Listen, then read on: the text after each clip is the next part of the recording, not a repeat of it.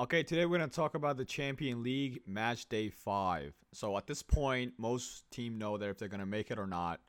So we're just going to go over what happened in match day fifth. You know what I mean? What has changed? What stayed the same? Anyway, let's just get on to it. So Group A, we have Bayern, uh, Copenhagen, and Galatasaray, and Man United. And sadly, the order that I read, that's the order of the table they're in right now. Bayern's obviously going through. They already are through. Uh, Copenhagen can actually go through. You know, I mean, if they beat, you know, Galatasaray, but I don't know if they will, right? And at the same time, Manchester United played them, and you know they just let.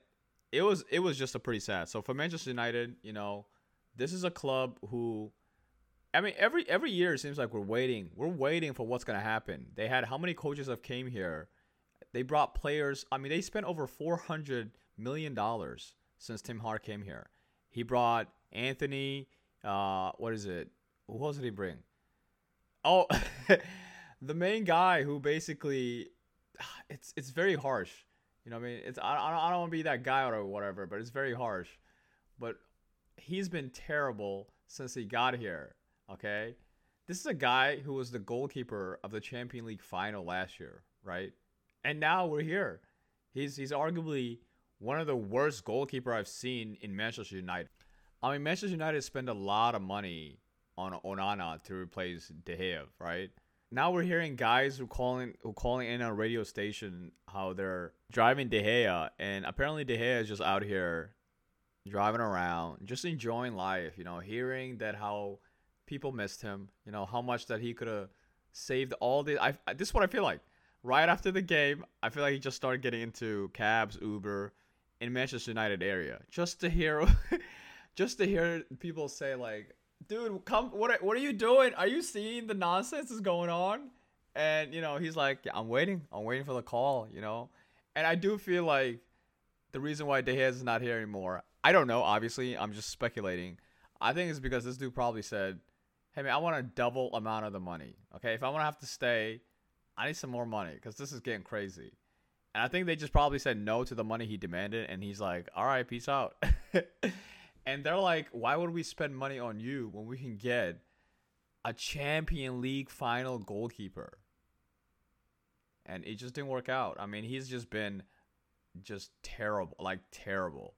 Those free kicks from Ziyech should not have been a goal. I, I I'm just thinking if uh what is it, Ter Stegen would have let those go in in his, you know,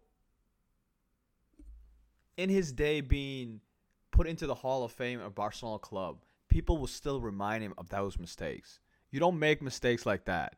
Those this is childish. You're not at this level. Remember when he was so terrible that he had to go to the fans or once you start putting saying social media like I'm sorry, this is my fault. I mean, that's pretty big, right? That's pretty big. Like you know there's something's going on. So I don't know what's going on with him. He should get his mental state together if that's the problem. Whatever the problem is, he has to fix it. I mean, he's a great goalkeeper. Again, he was at the highest of the high when it comes to just club football. He's uh how many cups did he won? I mean, he should I don't even know why he's nervous. You know what I mean? Is is this the shirt? I mean, this this club is they're not even expecting that much. Their their main goal is really to be in the top 4. That's it. Just help them get in the top 4, dude. Okay, even De Gea when he came his first season, yes, he was horrendous, but never this horrendous. This is insane. So, and for him, because of him, they are hundred percent are not gonna get out of the group stage. They're not even gonna go to Europa. They're going home, and maybe that's good, right? Maybe this is a, gives them time to really. I don't know, man. We've been saying this for many years. How many seasons we're like, you know, this is this will be good for them. You know, they need to evaluate themselves every time. They have done none of the sort. Think about it. Four hundred million dollars.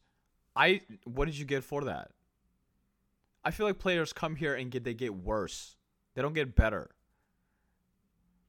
Casemiro, which I stand one of the best transfers they have made in a long time. I feel like he's getting worse the longer he's here. I bet he's like, what a bunch of losers. You know, like I bet everybody comes here is like, man, this is some loser vibe everywhere around here. Okay it seems like time has changed in Manchester United organization or whatever it might be is just not moving on with the time. Manchester City is generally building a legacy. Like, get it together. You know, I know there's going to be a new owner coming in.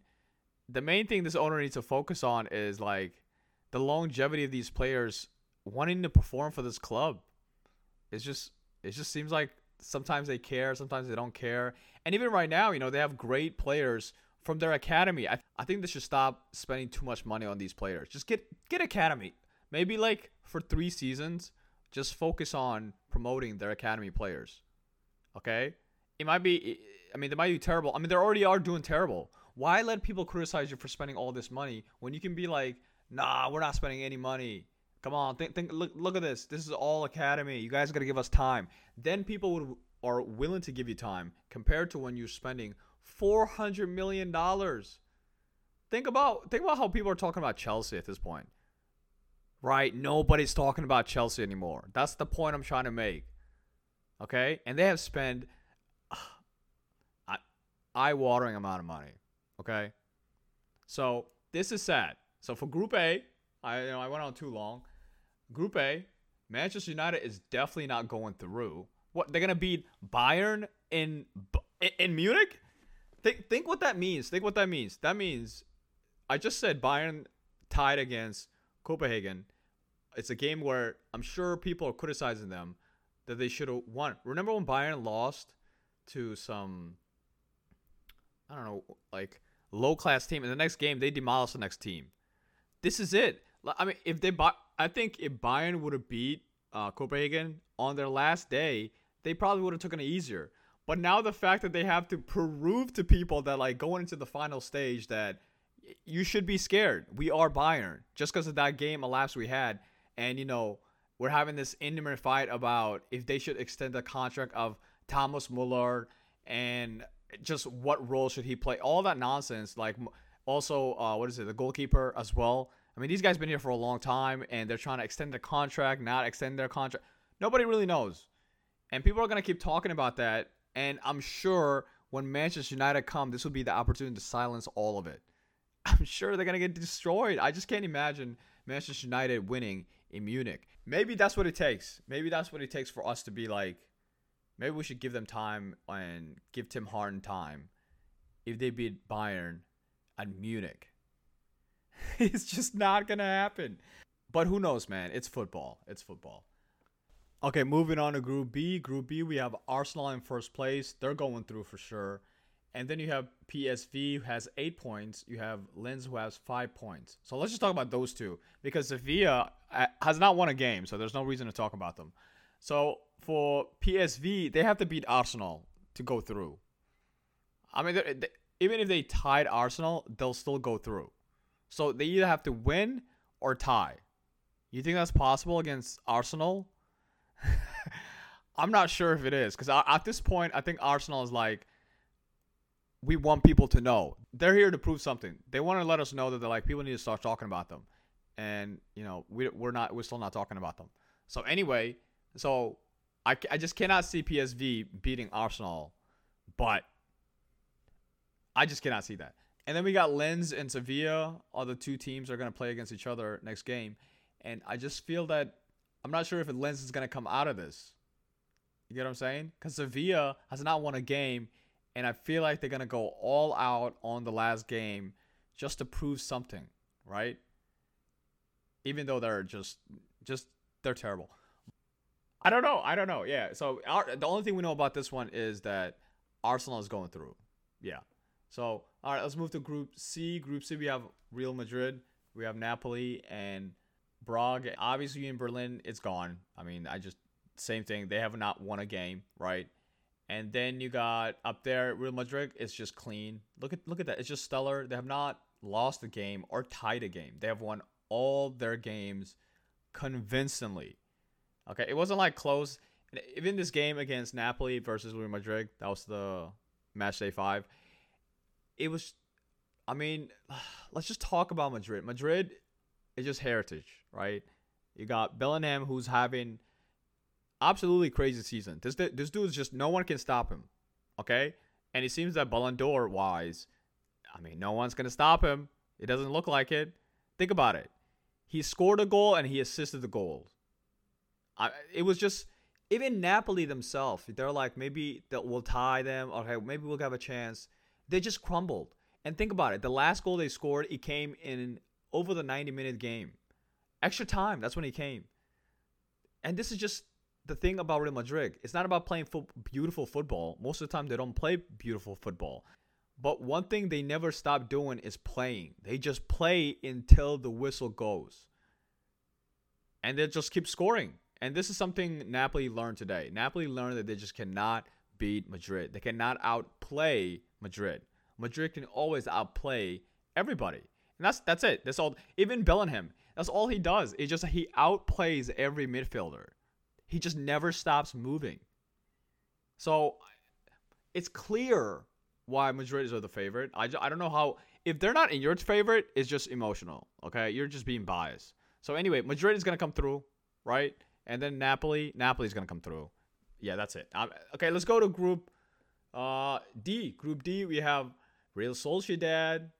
I mean, they had a. This is crazy, dude. They had a stellar. They have not lost a game in the group stage, so they're clearly are gonna go through. No asking questions, right? And same for you know Inter. So these two, it's already decided. Uh, there's that's it. It's over.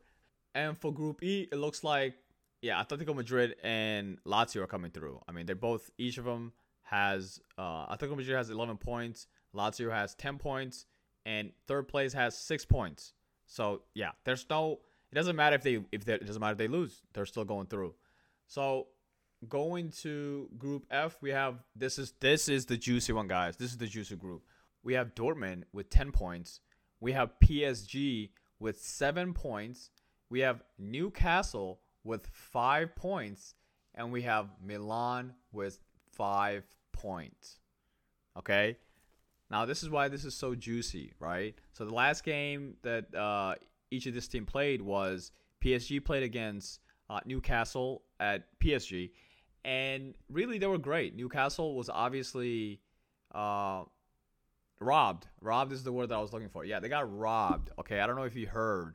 Uh, you know, it was a handball that I mean, really, if you watch it, it was it was the most blatant nonsense ever. I heard they were saying that they switched the rules. Like, so the rule is if the ball hits any part of your body before it hits your hand, it's not a handball, and that's it. So this ball hit his body before it hit his hand, and people were saying, no, no, no, no, they changed the rule. It's not that anymore. Now it's just like if it touches your hand, if you're unnatural, you know, position. But he was running like he was also in a so there's also arguments saying that he was also in a you know natural position. But not just that. Like apparently no, that's not the case. That's not the case at all. Like if the ball does touch your body and hits your hand, it's not a handball. So basically they, they came out and said the VAR guy was wrong and they I guess they didn't fire him, but they depromoted him. They're like just like a game a game or two off, right? Until people just kind of you know shut their mouth. That's that's basically what they did. So Newcastle just got robbed. You know, this could have been a history. They could have easily been through, uh, but they didn't. I mean, this is PSG just got so lucky. this is the luckiest game ever. Not to say that they didn't deserve it, because they were the better team. I mean, they had so many chances. For some reason, they just couldn't score. Okay, but nevertheless, they got the penalty, and this is just the Champion League. There's always one. There's always time where there's mistakes somewhere has been made and cruelly a team goes through. And sadly, I feel like they're gonna go through. I just don't understand. I, I, I can see them beating Dortmund at home. There's a lot of people saying I just don't see PSG beating Dortmund at home. I get what you're saying, but Dortmund doesn't have much to lose at all. They're going through. They're already through. So to them, it doesn't really matter. PSG, this matters so much. I mean, this is literally everything. Think about it. I mean, even this game when like the last right when uh what is it? Mbappe scored. They showed a picture of is it Nasser Al-Khelaifi, uh, the guy who owns PSG, like like the guy who's in charge of the Qatar investment fund. Anyway, he was like livid, bro. He couldn't he could, I think he was prepared for just being fired. He was to be fired. There's no way he was not to be fired, right? But anyway, they have to win. I'm sure he's in the in there calling every team, everybody. They're like, he's like, yo, What? Newcastle? Think about it. It, it this is also is a little politic as well. The people don't get it. Okay, Newcastle is owned by the Saudis, and I don't know if you know much about geopolitics. It's always geopolitics stuff. Okay, so Qatar owns PSG, and then the Saudi own Newcastle. Think about it. The Saudi would never stop talking smack to the Qatarians if this team who they just they just injected money like a year ago, right? And they're about to take them out and be in the champion league, that would just be spit on the face for them. So I just feel like PSG I'm sure Qatar they're like they're finding any drugs they can to like pump it on these guys to really perform. So I just feel like PSG are they have to win. They have too many talent to not win. And they have everything on the line. PSG literally has uh, for Mbappe. If PSG don't go through, Mbappe is gone. You do understand, right? I mean, they they spend as much money they can. They spend. They got great players. They got coaches, and they couldn't get the Champion League. And then now, when Mbappe, they let him basically control everything. It seems. I'm not sure. It seems that he basically has. He's the captain. You know what I'm saying? So, and for him to go out as a captain, I just cannot see what what that outcome will look like. Not gonna be great. I'll say that much. A lot of people are leaving. But anyway, so and then for Newcastle, you know, the last game they're playing against Milan. Ah oh, man, it just doesn't matter. I just feel like PSG got this, guys. I just, I yeah. I mean, I'm very sad for you know Newcastle because they they should have went through. They were gonna make history, but yeah, sorry. And then Group G, Group G, we have Manchester City, Leipzig, Young Boys. Well, I mean, obviously Manchester City clean. Okay, so they played against Leipzig at home, and Leipzig was winning by two goals after first half. And really, the two goals they scored, like one of the goals were the assist was from the goalkeeper.